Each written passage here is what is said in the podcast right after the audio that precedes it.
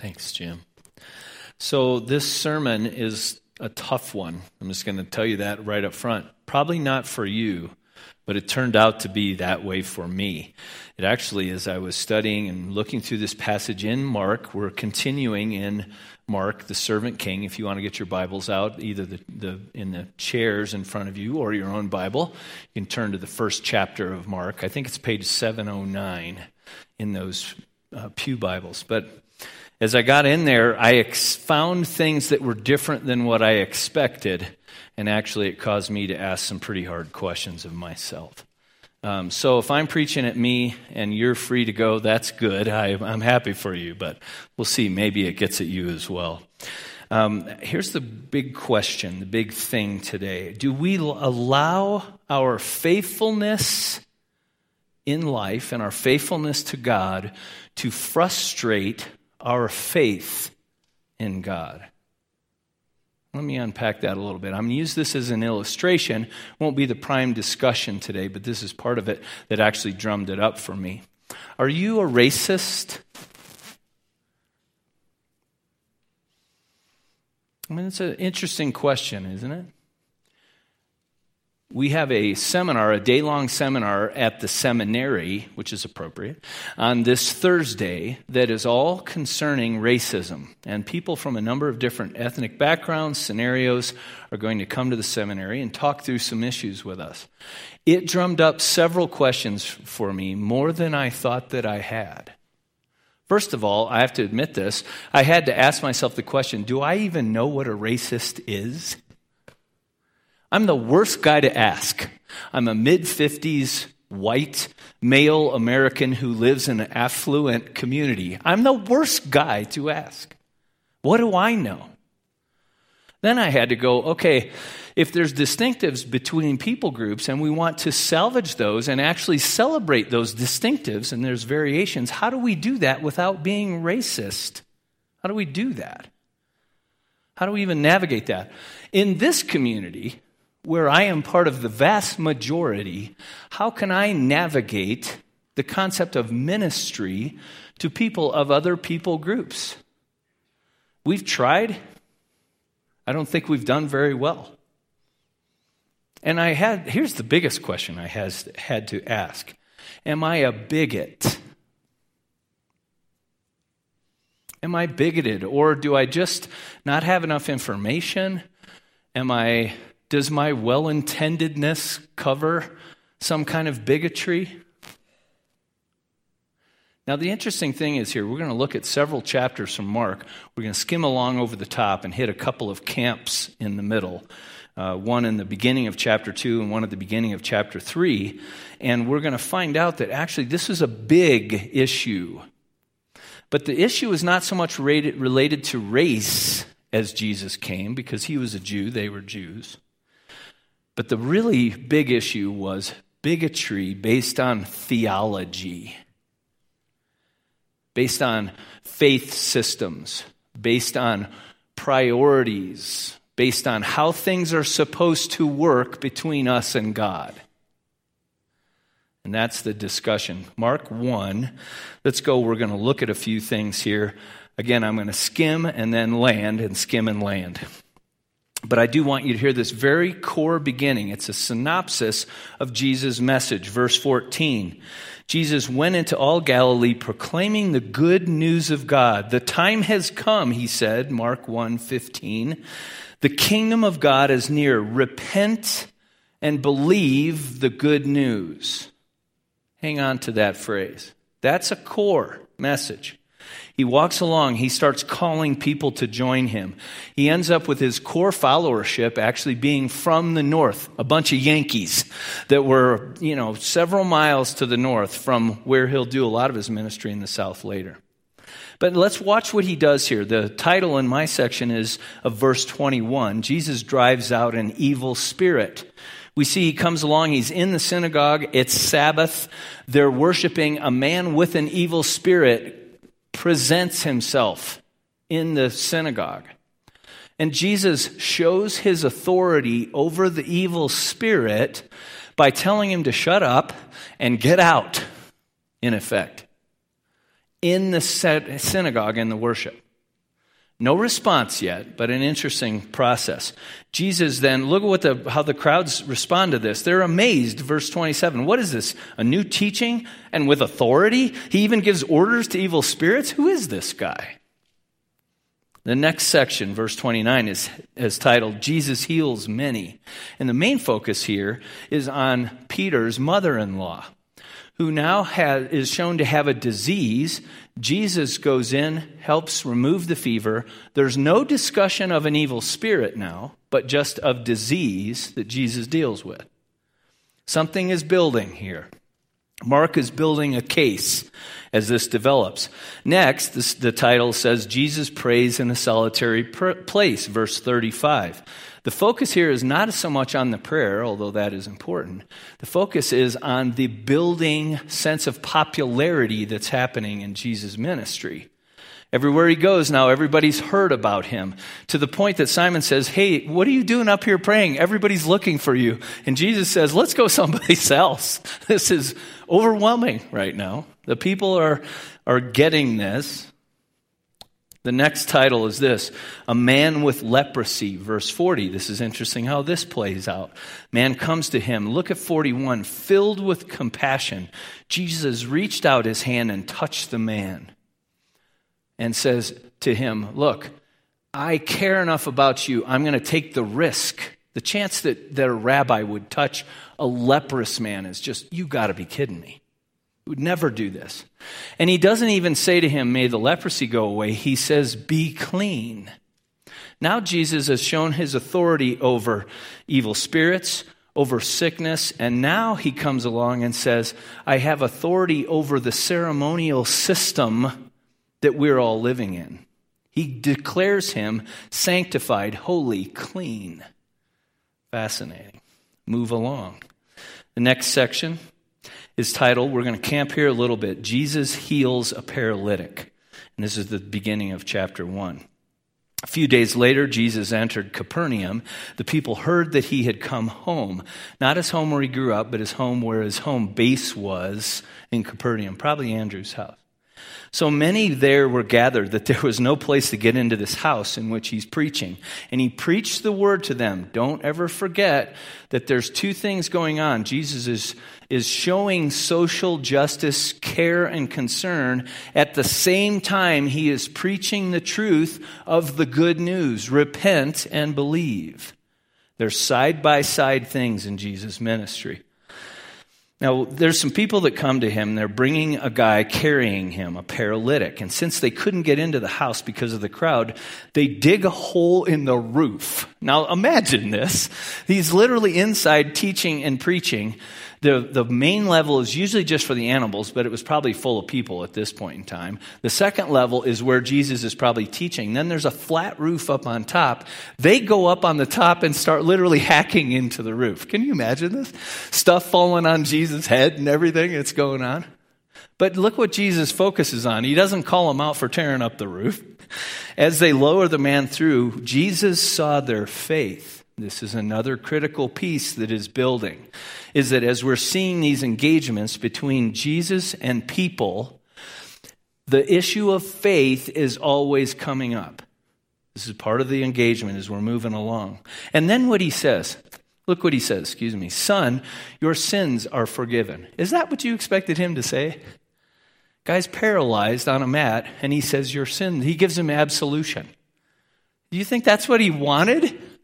Do you think that's even the issue? Well, interestingly, now Jesus has shown he has authority over evil spirits, over sickness itself, over the ceremonial system, and now he says, I have authority even to forgive sin. Well, look what the response is here.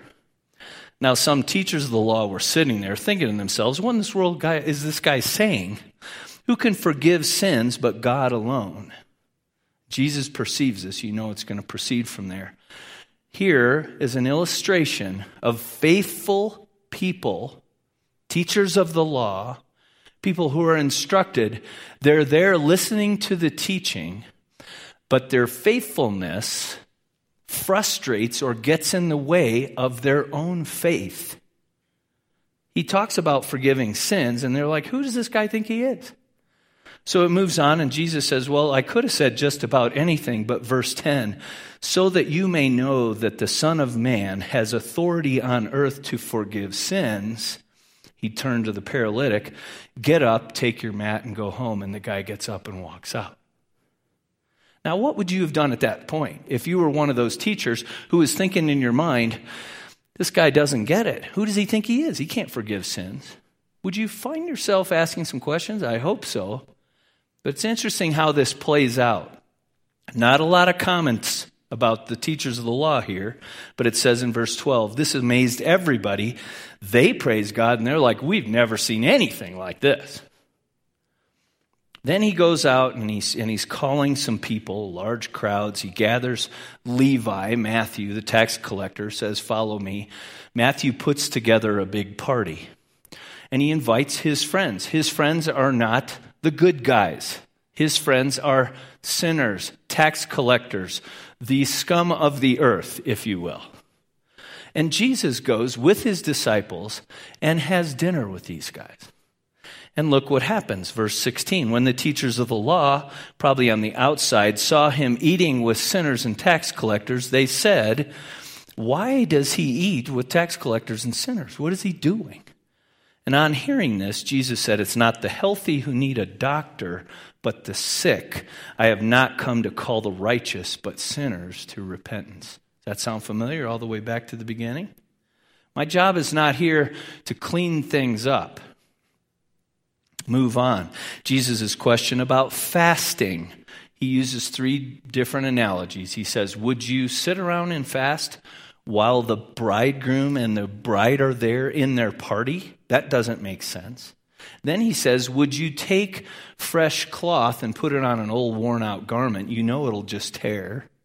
Or would you pour fresh new wine into old worn out wineskins because you know they'll just break and it'll ruin everything?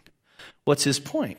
His point is, I didn't come here to talk the Pharisees and the system into cleaning up their acts. I came here to bring something new. Now, when you heard that, how would you have responded? I've asked myself, how would I respond to that? I probably would have started coming up with some kind of a rebuttal in my mind as to why that's a bad idea. We move on. Verse 23, the title is Lord of the Sabbath. Now his disciples are walking through the fields. They're gathering grain. The Pharisees say, why are your disciples doing work on the Sabbath? Jesus says, don't you remember what happened with David and his men when they went into the tabernacle and ate the bread? They didn't have a right to that, but the Sabbath, remember this line? It's so amazing. The Sabbath was made for man, not man for the Sabbath. So the Son of Man is Lord even of the Sabbath. Do you see what he just did there? He takes one of their highest principles and he says, I actually have authority over this as well. Not just the little ceremonial pieces, but the Sabbath. Now, 3:1, we're going to camp here a little bit too. Another time he went into the synagogue. It's a Sabbath day. They're in for worship. They're gathered together. And a man with a shriveled hand came in there. And you know what? You can tell the teachers of the law and the Pharisees see this one coming. Because they say to themselves, they're looking for a reason to accuse Jesus, so they watched him closely to see if he would heal this guy on the Sabbath. Do you get the irony of what's happening here? Have you ever done this? Probably not. It's probably only me. They're sitting in a worship service on the Sabbath, their holy day, in a worship context. A man is in great need, and they start figuring out ways that they know what Jesus is going to do because now they have a pattern. And they start figuring out ways to say, we can trap this guy because he's going to heal him on the Sabbath. They completely miss the point. They completely miss the miracle, the grace of God. They miss it. So Jesus calls the guy out and says, stand up right here in front of everybody in the middle and ask the question, what is lawful to do, good or evil, on the Sabbath? To save a life or to kill? Now they realize, if we answer this, well, there's no good answer to this question. And Jesus says, now watch this. he looked around at them in anger. Can you imagine this? He's probably in the middle of the room, and he's literally looking around and making eye contact with them. He's not being gracious. He is, as it says, angry, deeply distressed at their stubborn hearts. This is the same kind of emotions we heard about several weeks ago when we talked about Lazarus. Jesus is furious because I miss it. Because they had allowed their faithfulness to frustrate their faith. They missed it.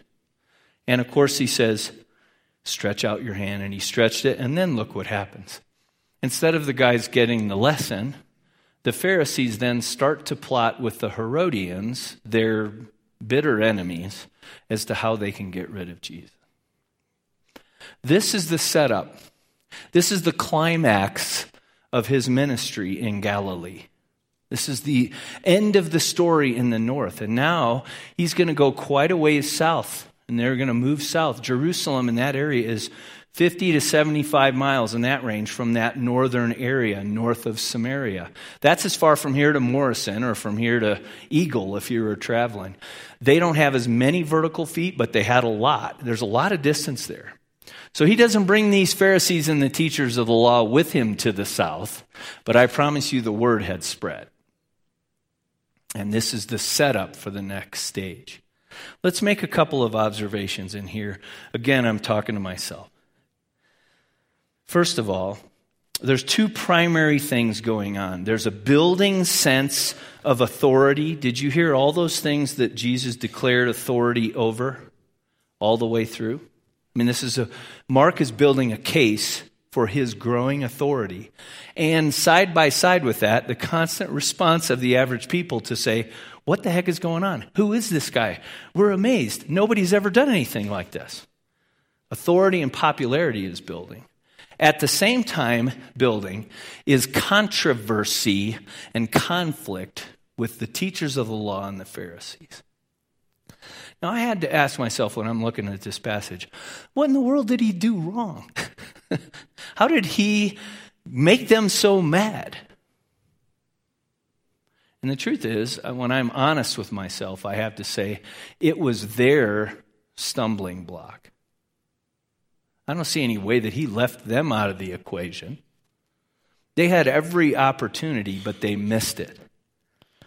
And he's accomplishing this in a baffling way, this servant king. We're used to that phrase because it's a Christianese phrase.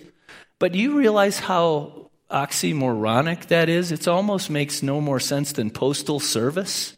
You know, those two words can't go next to each other. Military intelligence, you can't put those two words together. Servant king don't fit together. So they're saying, wait, he has this deep sense of compassion. He's touching lepers. He's eating with tax collectors and sinners. What's his deal on that? That would be okay if he was just a social justice guy, but he also thinks he's a teacher of the law. And he's bringing the good news. He's opening and engaging the kingdom of God. He's making claims that only the Messiah King can make. And they're baffled. I get baffled. I totally get baffled.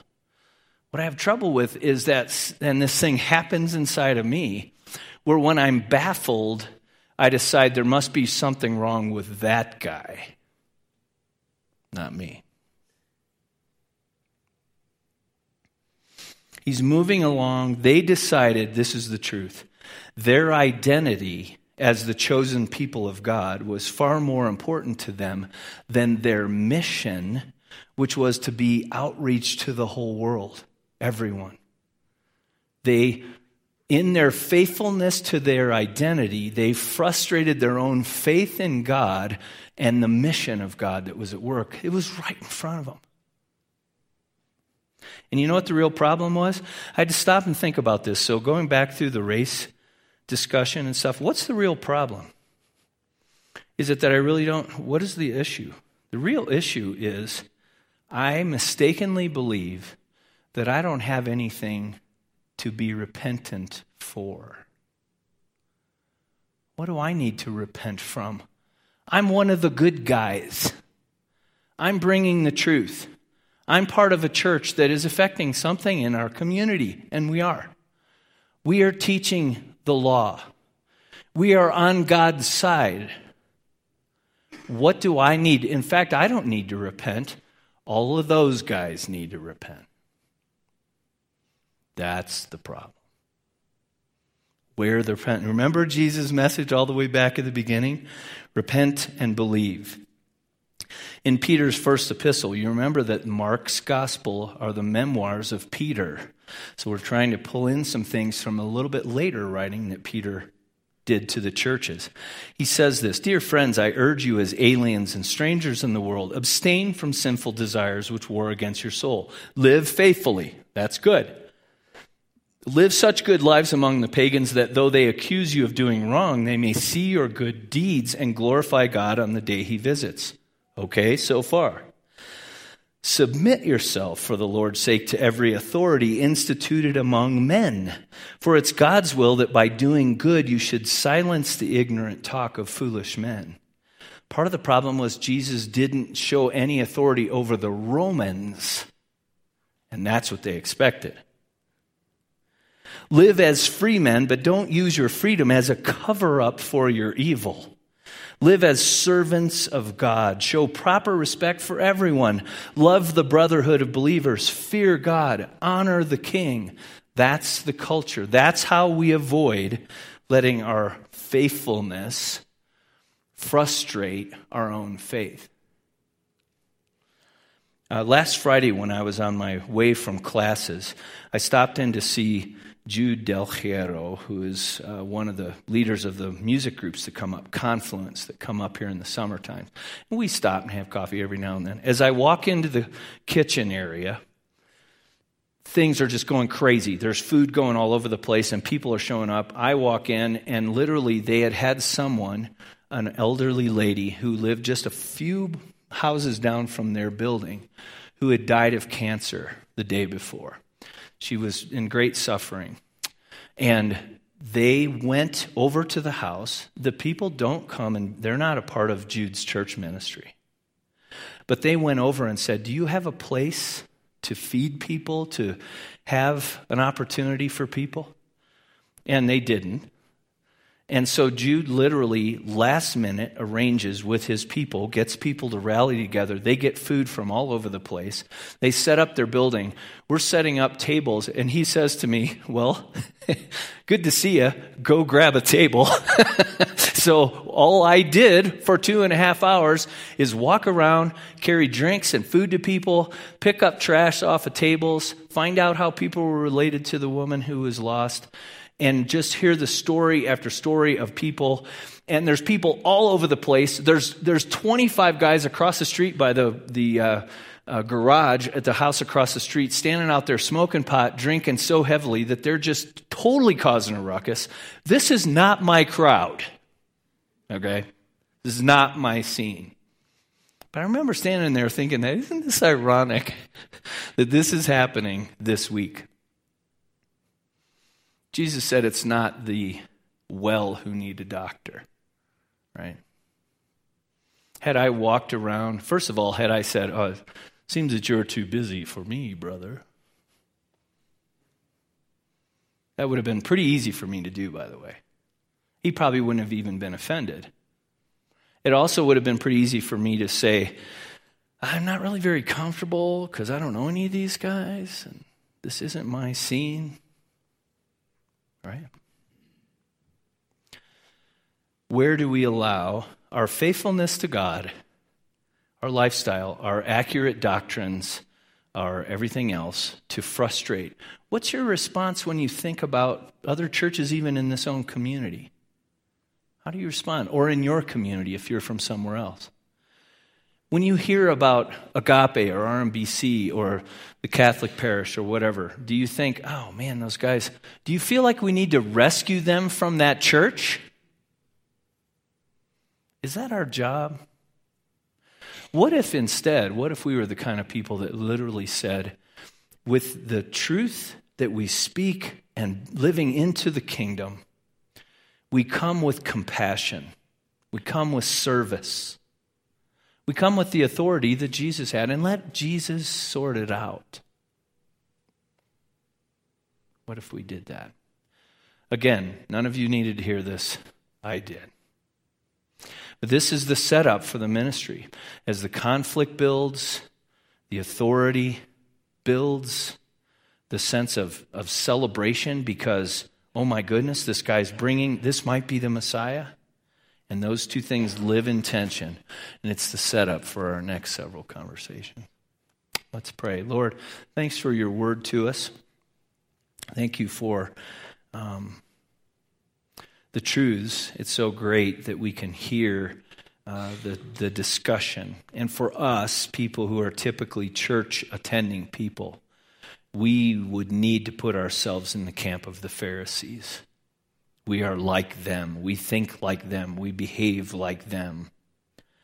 And help us, save us from our own selves. Help us to not get in our own way with our faithfulness that can frustrate the faith that you have given and then that you want to build inside of us.